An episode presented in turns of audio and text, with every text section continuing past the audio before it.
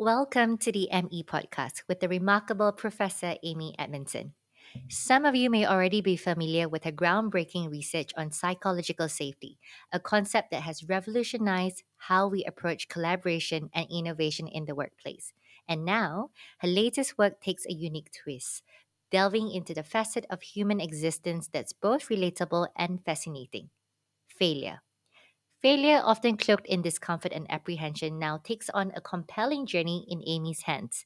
As you listen, you'll not only gain a deeper understanding of failure, but also find yourself inspired to intelligently embrace it more often in your own life. In this episode, you're in for a treat as we uncover the anatomy of intelligent failures and the secrets of creating a psychologically safe environment at the workplace. We also discuss about how to succeed by failing, what's the role of leadership in defining the context and standards for failure, and so much more.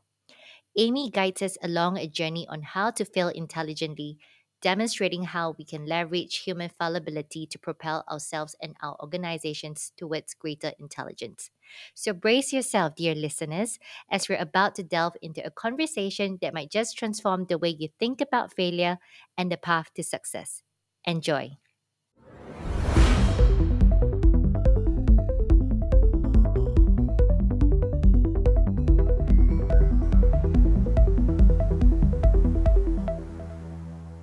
Our guest today is not your ordinary thinker. She's an extraordinary visionary. We have the distinguished Novartis Professor of Leadership and Management at Harvard Business School, a role dedicated to unraveling the intricate web of human interactions that propel businesses towards meaningful societal impact. She's a trailblazing researcher, a beacon of innovative thought, and a true influencer shaping the very landscape of leadership and organizational psychology. She is consistently ranked among the foremost management thinkers in Thinkers 50 since 2011, culminating in a remarkable number one spot in 2021. In 2019, she sent shockwaves through the leadership book with her book, The Fearless Organization. And today, she's here to discuss her latest work, Right Kind of Wrong The Science of Failing Well. Ladies and gentlemen, we're honored to be speaking to distinguished Professor Amy Edmondson today. Hi, Amy. It is an absolute pleasure to have you here with us today. Hi, Delane. Thank you so much for having me. And what a terribly gracious introduction that was. Of course, Amy, your journey in the realms of leadership, management, and organizational learning is nothing short of remarkable. But before we dive into your incredible work, I'd like to take a moment to explore the path that led you to where you are today. In today's fast paced world, where every step forward can feel like a leap into the unknown sometimes, what inspired you to embark on this journey of understanding, you know, when it comes to human dynamics within organizations? Perhaps can you share a personal story that led you on this journey? You know, it, it really is a combination of direct experience and the inspiration of some mentors, some leading thinkers in, in the management and organizational behavior world. So the direct experience I had was as a, as a young consultant in some very large global but North American based organizations that were and this was in the late 80s really struggling to stay relevant in a changing world it's struggling to have the, the products and services they offered keep up um, with the world as it changed. And the more I learned about it, the more I learned about their challenges, the more I recognized that it wasn't wasn't technology problems, right? It wasn't it wasn't um, wasn't a lack of resources or brains or anything else. It was really the the prevalence of problematic conversations, problematic systems that just didn't allow people you know, to make really good decisions together, uh, combining their expertise and you know figuring out how to change their organization. So I got interested in this sort of phenomenon of organizations struggling to change and stay relevant. And then I was fortunate enough to meet some leading thinkers at the time, Chris Argyris at Harvard and Ed Schein at MIT. And, and I got to know their work from reading it. I got to know them from, from meetings that, that, uh, that we organized and I was absolutely mesmerized by the, the depth of their thinking and, and the opportunity to understand organizations through this lens of human behavior, right? Human behavior, human interactions. And I just began to believe that that was where the opportunity for change lay. I see. And you know, we also talked about um, last week during our alignment prep call for today that I actually received your new book, an advanced copy, The Right Kind of Wrong. And I spent my summer uh, reading and diving deep into it. And I must say that it it's really fascinating in this book because you talk about your own journey with your research where you started with examining team dynamics and error rates in hospitals which failed in a way but that has led you uh, to do further research on psychological safety and now into understanding failure. So amy i'm just wondering can you please provide us an example from your own research journey where the evolution from team learning to embracing failure became evident and maybe even the intersection with psychological safety as well. You know it's it's actually these three topics are not in my mind separate. They're they're they're three elements of a larger phenomenon which is organizational learning. And you know and the role of leadership to help their organizations learn in a changing world that's what's paramount so i, I actually was interested in failures and errors at the very beginning of this journey 30 years ago because if if an organization is to learn one of the things it has to learn from are its own errors and its own failures. And and and so i thought okay that's that's that's a really important part of this activity right? This this sort of leadership activity of helping your organization learn is to make it easy for them to learn from errors and failures.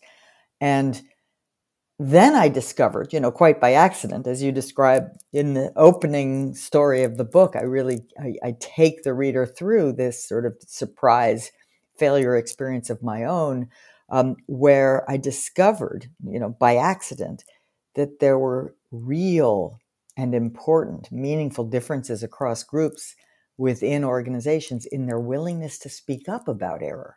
Right. So that's I mean, that's kind of interesting, right? We think of corporate culture as being a very strong force, and it is, but interpersonal climate is a local phenomenon within that overarching idea of culture.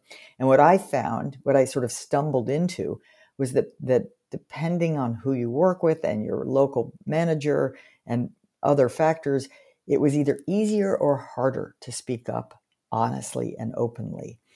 And later, I called that difference in interpersonal climate psychological safety.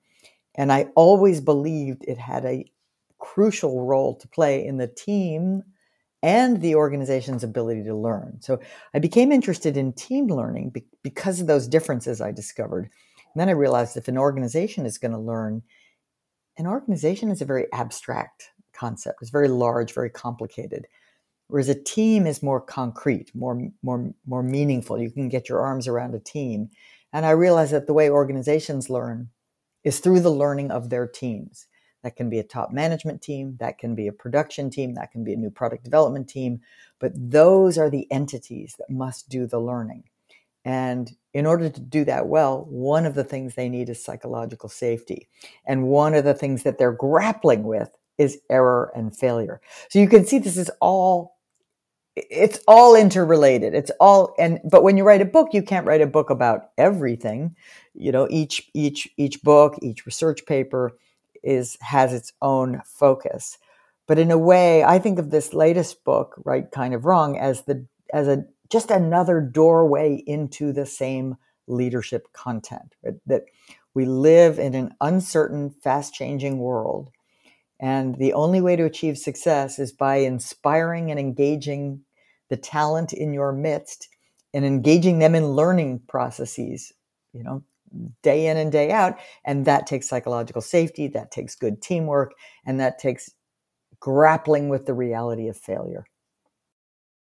Yeah, and thank you, Amy. That's a great explanation on how this three core themes or topics intersect, and your commitment to these critical aspects of leadership and management has certainly left an indelible mark, right? And for many organizations and many industries. So I'm eager to delve into your new book, in which challenge conventional wisdom surrounding the word failure and how it offers a new perspective on how we can embrace it wisely. So in the book, you explain the three types of failures basic, complex, and intelligent failures and what they look like um, without disclosing too much, because I do want the readers to sort of um, experience and read and find out more about it themselves. But for the benefit of our listeners who may not have read the book yet or is not familiar with these three f- types of failures, um, perhaps could you explain uh, one of the main failures that we are focusing on, which are intelligent failures? What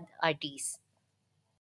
So I will say it's important and and possible to learn from all kinds of failure, but the intelligent failures are the ones that you want to actually have more of because they bring unique lessons you can't get any other way. So an intelligent failure is an undesired result in new territory that was that occurred in pursuit of a goal that matters to you and you had a hypothesis or at least you had good reason to believe that it might work the way you wanted it to work but even though it didn't and the failure is as small as possible to still to give you the learning you needed right so new territory in pursuit of a goal hypothesis driven and no bigger than it has to be to give you that discovery that new learning that you need Yeah, definitely. I think also based on my own experience, um, and for many and within um, our organizations,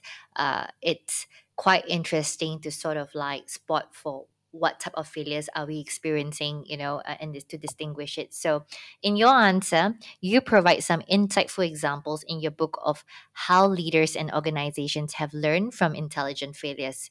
Um, could you give us an example of a real life success story, perhaps from one of your own clients or an example that you perhaps didn't even include in the book yet of where a company learned from a basic failure or intelligent failure and use it to pivot successfully?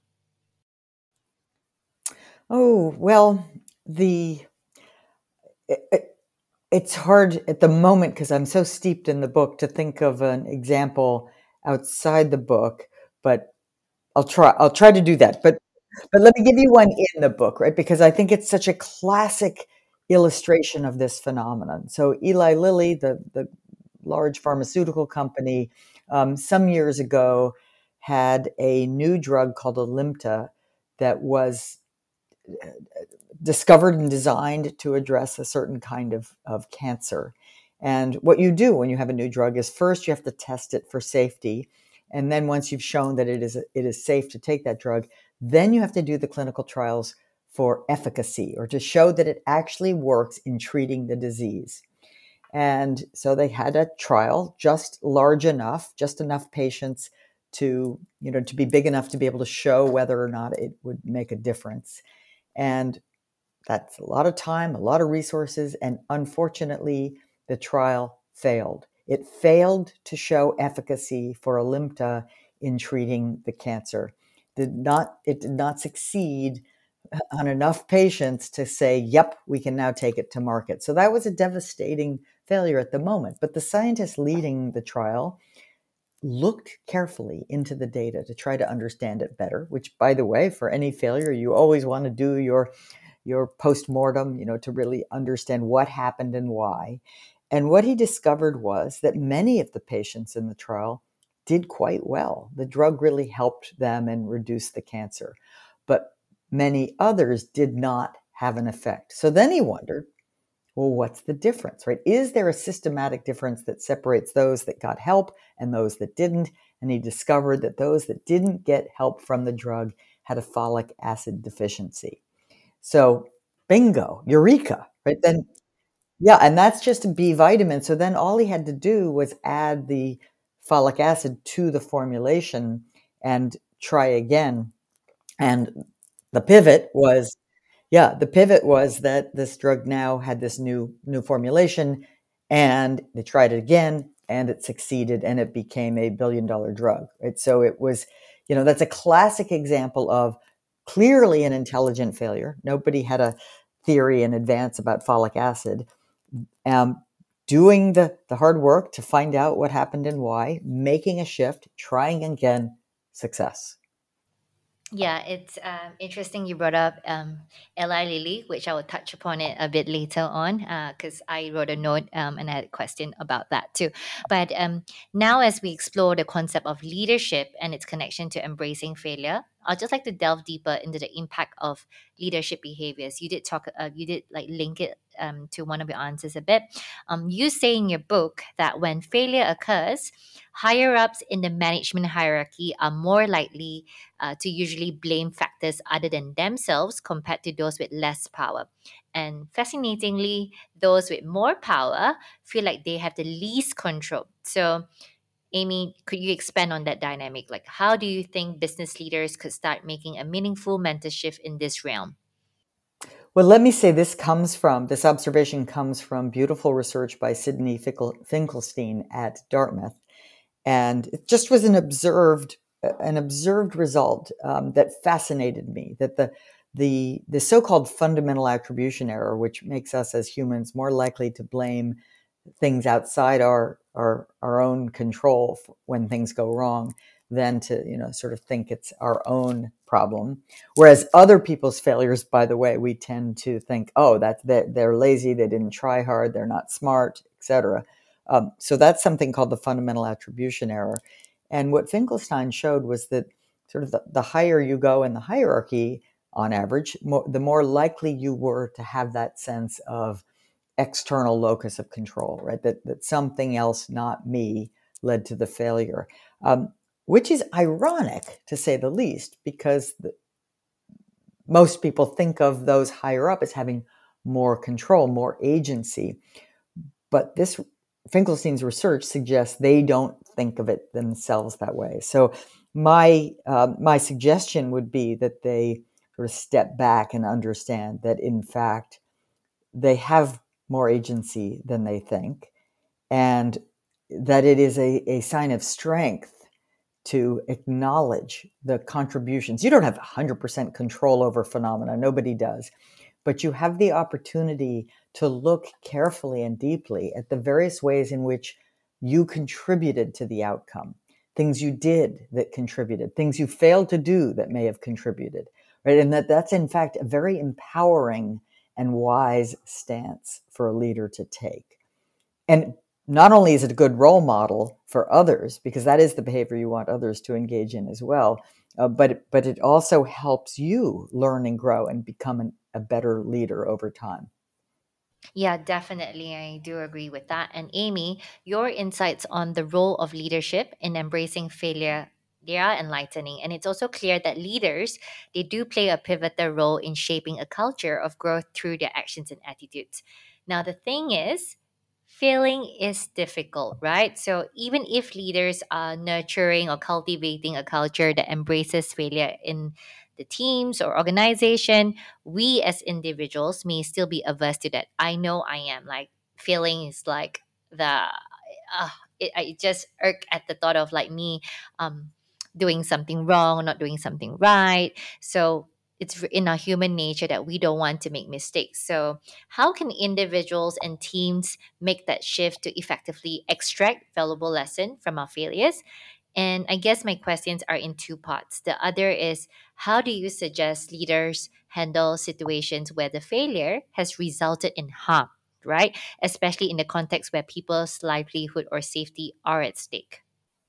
Okay well let me start with um, the idea that any kind of failure, intelligent or otherwise, is useful for learning. Right? There's there's no um, you know there's there's all failures bring us some learning.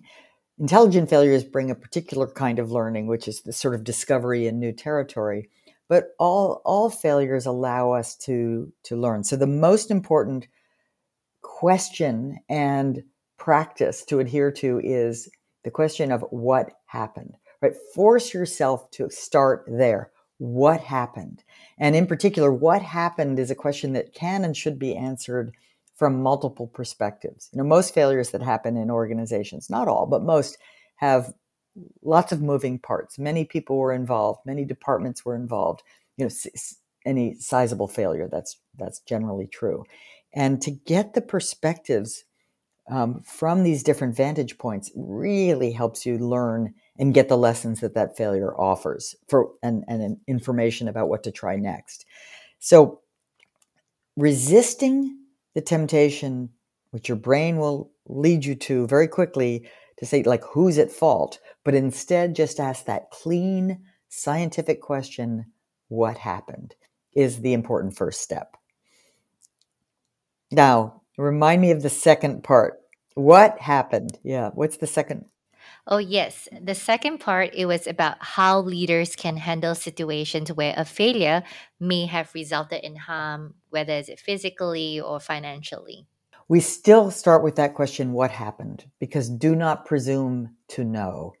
Um, and when we discover, as part of that, that work, that things we have done have led to harm to others, the very first next task is to apologize, to apologize meaningfully, to take responsibility for the shortcoming, what, whatever it is that, that led to the harm, to clarify your intention of what of how to make amends and what you will be doing going forward right? So that's that's important both for individuals in individual relationships but also for organizations for their communities or customers or or both Right. So leaders and really anyone who is trying to embrace intelligent failures needs to be asking the right questions at all times, starting with what happened. Um, that just like gave me like a, a moment in my head as I was listening to your answer because um, I never thought about it from that way, like what happened. So that's a great suggestion, and I think I'll start using that in my own life as well. Now, follow up question is one of the key points you discuss is the balance between setting high standards and acknowledging that things will go wrong, right, at some point. So, can you share some strategies on how leaders can maintain this balance and create a culture of excellence? So I I don't see it so much as balance as a both and leadership responsibility. And I think leaders are responsible for creating a learning environment where people can speak up, where they can experiment, where they can um, share failures uh, widely, so that we never have to have the same ones twice. Um, and also, leaders are responsible for conveying um, enthusiasm and inspiration for high standards and hard work, right? That, that, that sort of there's this. Um, I think people are at their very best when they care about the goals, when they're committed to achieving those goals, but they also know they can be open and honest about what's really happening.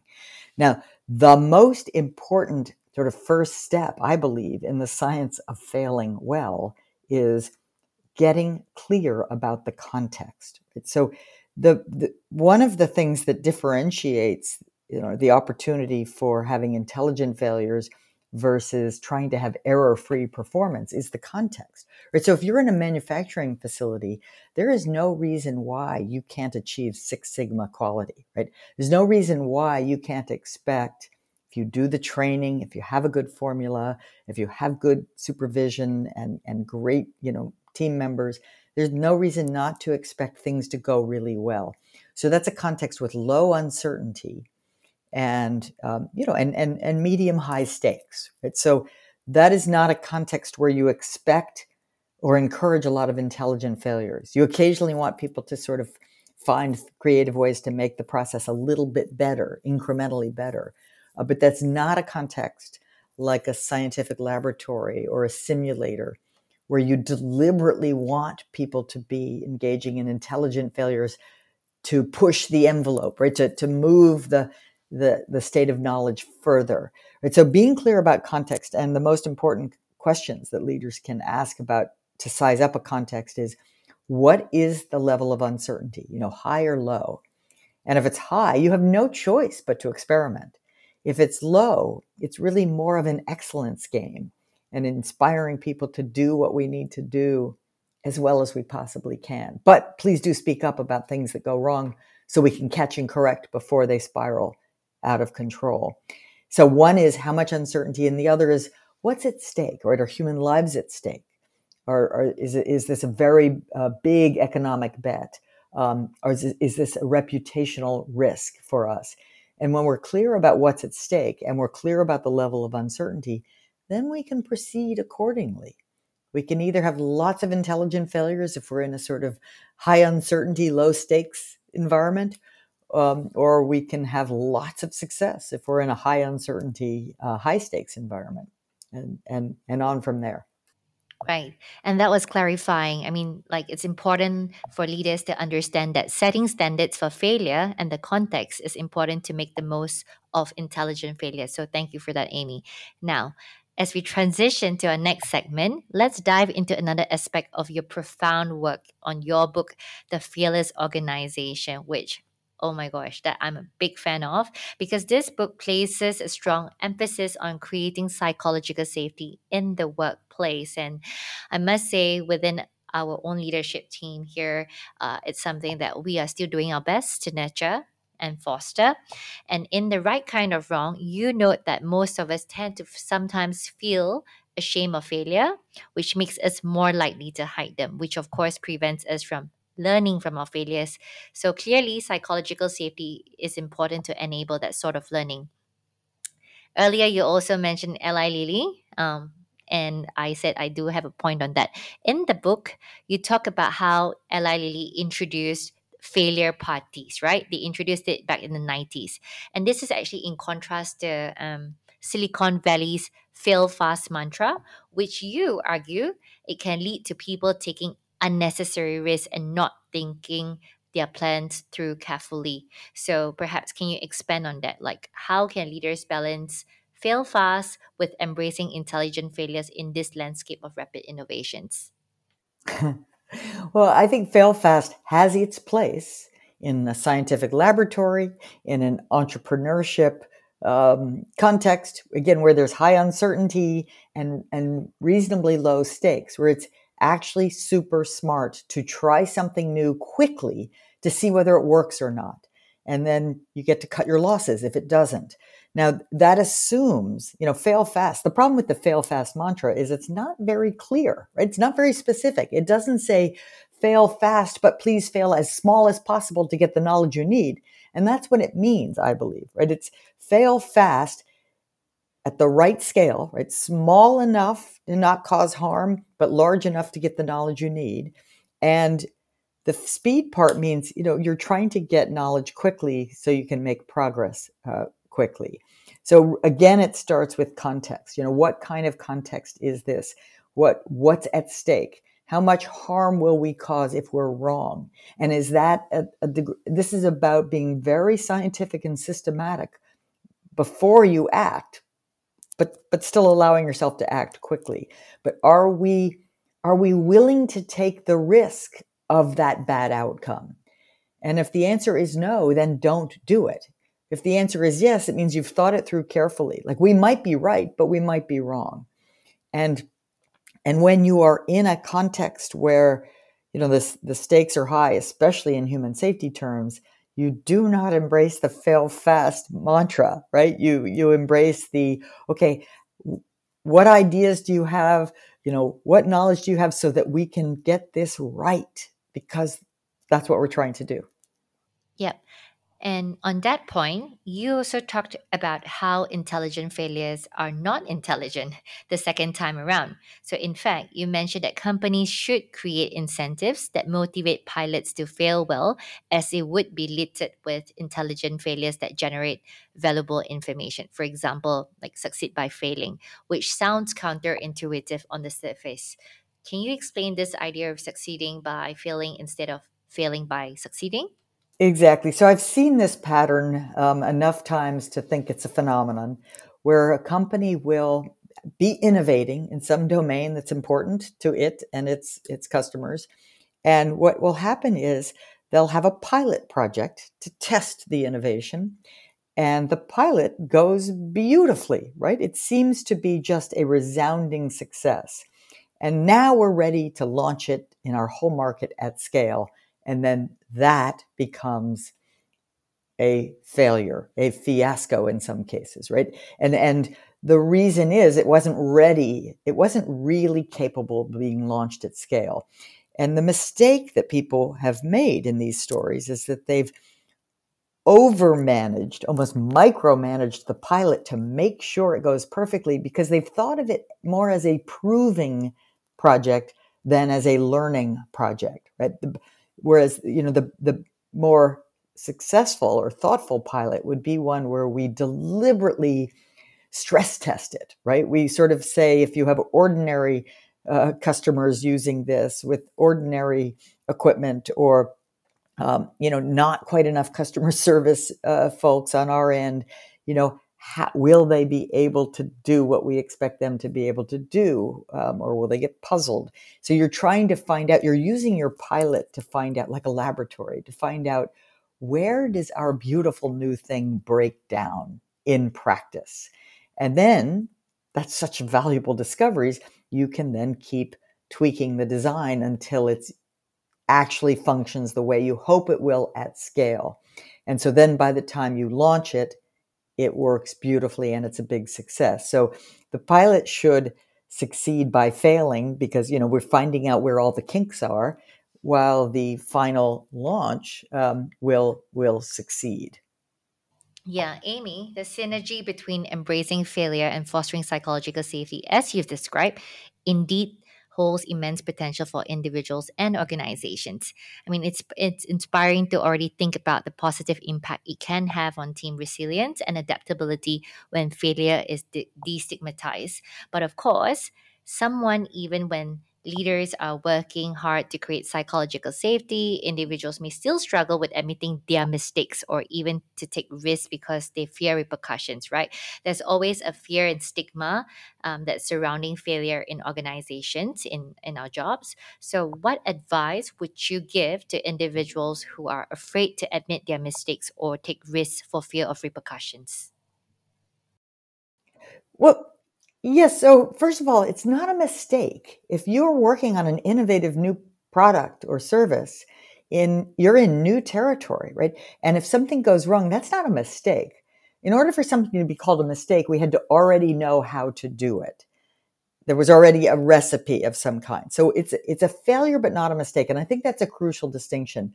So the broader answer is it is absolutely critical, and I write about this in Fearless Organization a lot, to frame the work the right way. So if you're working on an innovation project, you frame that as something new and uncertain where we expect failures along the way. In fact, we don't believe we're doing our job right if we have no failures along the way, because that means we're not really innovating. That means we're just replicating something we already know how to do.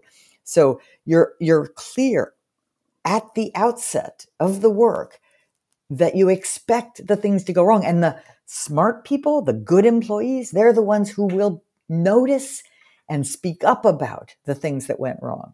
And so this is just, it's such a, such an important thing because that's the framing that matters for innovation. That's the framing that will get the best innovation and the best work uh, from people. That's not the right framing for the manufacturing plant. That's not the right framing for the cardiac surgery operating suite, right?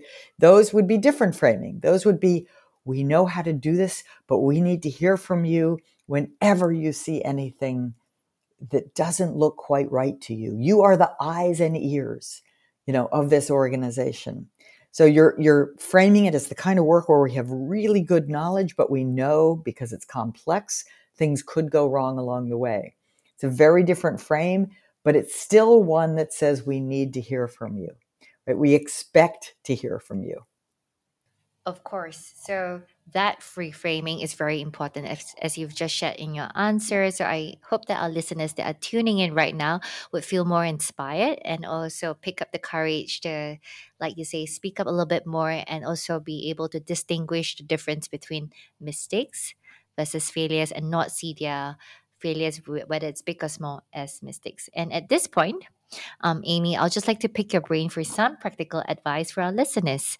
We know that psychological safety is a critical component of failures. So, can you share specific strategies that leaders or listeners can implement to cultivate a psychological safety within their teams or organizations? Well, I think it's really important for people to understand that this takes skill. So it's not a, um, this is not, creating psychological safety is not a technical fix, you know, just turn that switch and now it's there. It's, this is sort of the, the, um, the realm of interpersonal dynamics um, re- requires a lot of self awareness and interpersonal skill. In order for me to create psychological safety, in order for you and I to work together in a way that is open and honest, um, we need to do a few things well. One, we need to recognize the kind of work we're doing requires that of us. It requires us to be learning. Uh, two, we need to be curious. We need to ask each other questions, right?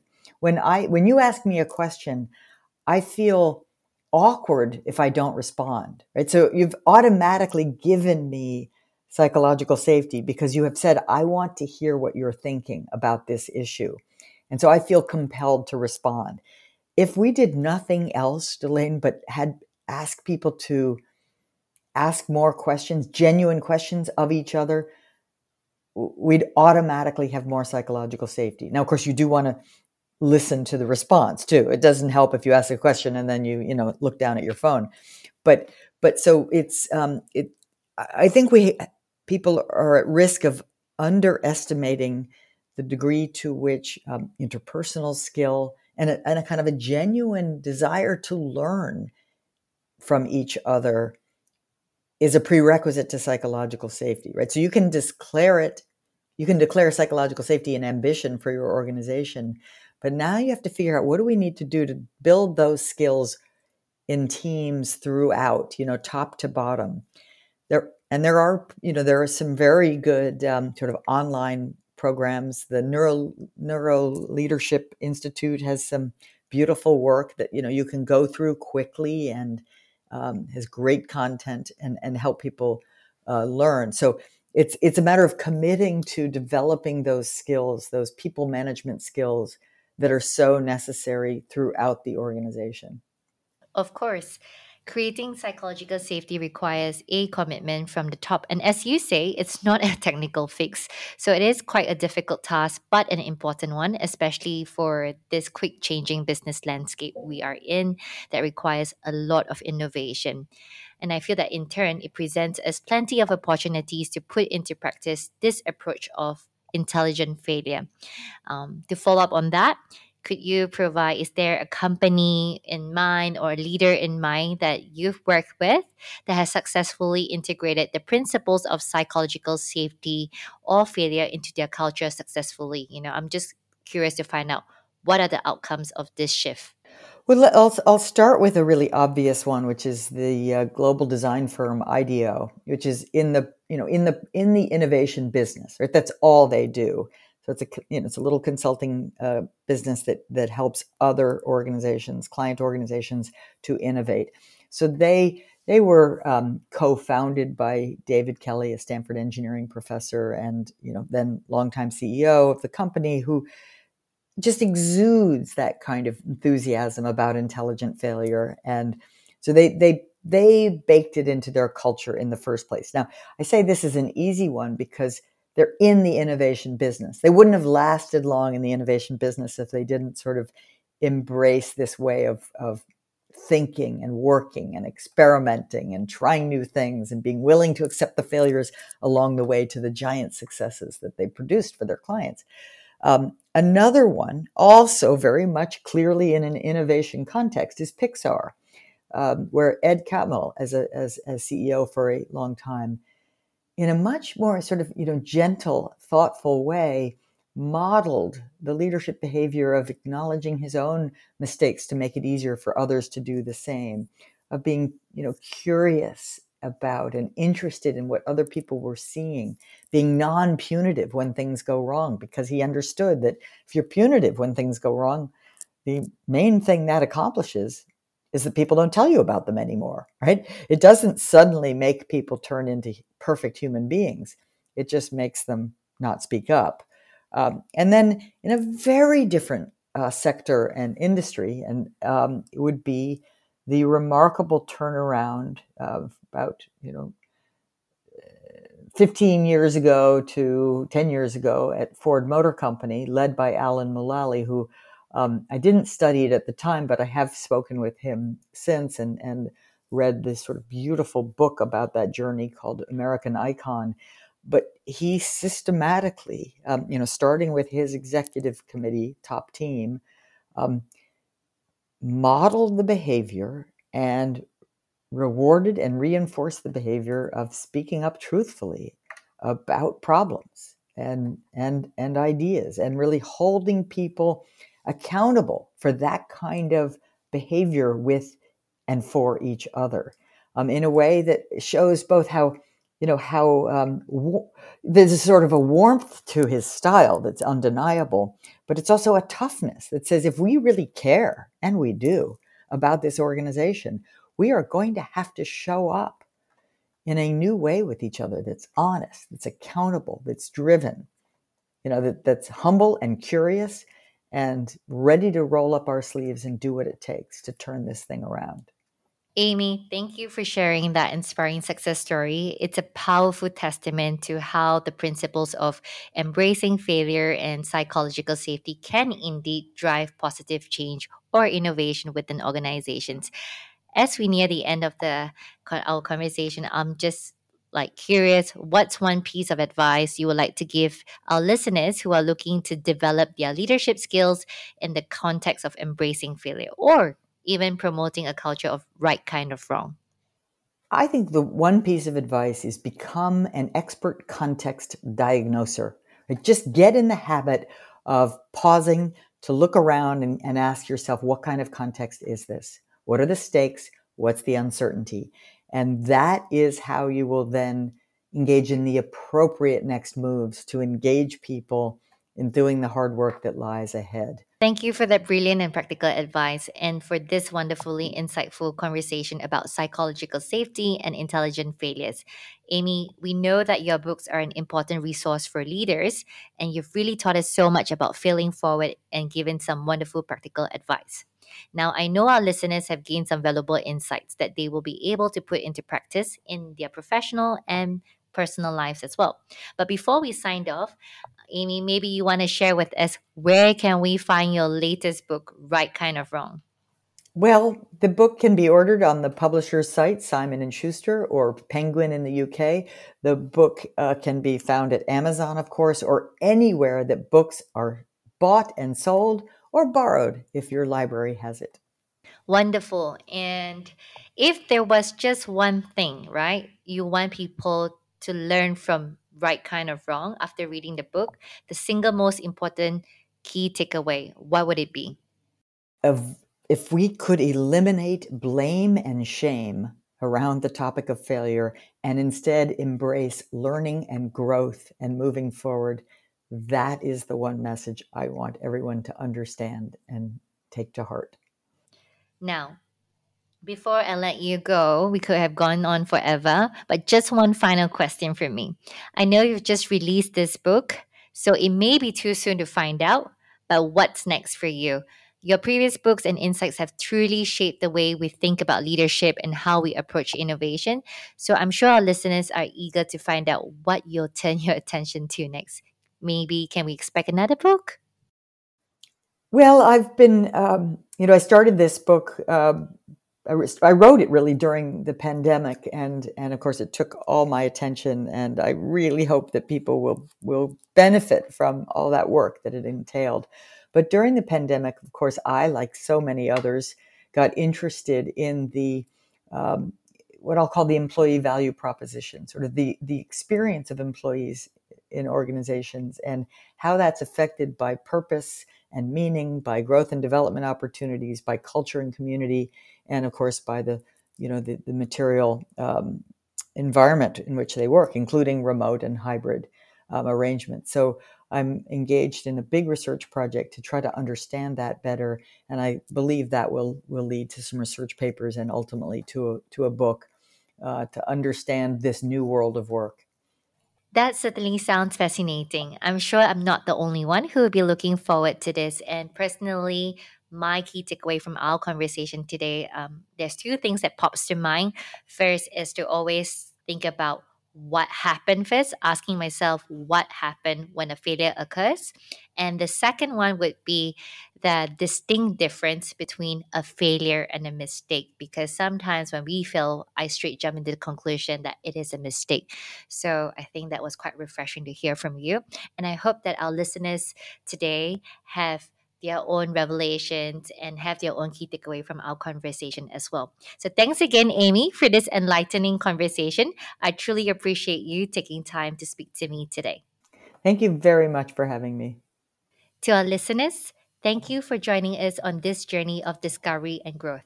If you found value in today's ME podcast episode, please subscribe to our channel and share as we dig deeper into every episode in discussion as a community. Remember, Embracing failure and fostering psychological safety can unlock the path to success in your personal and professional life. Until next time, stay inspired, keep learning, and continue unlocking your own path to success.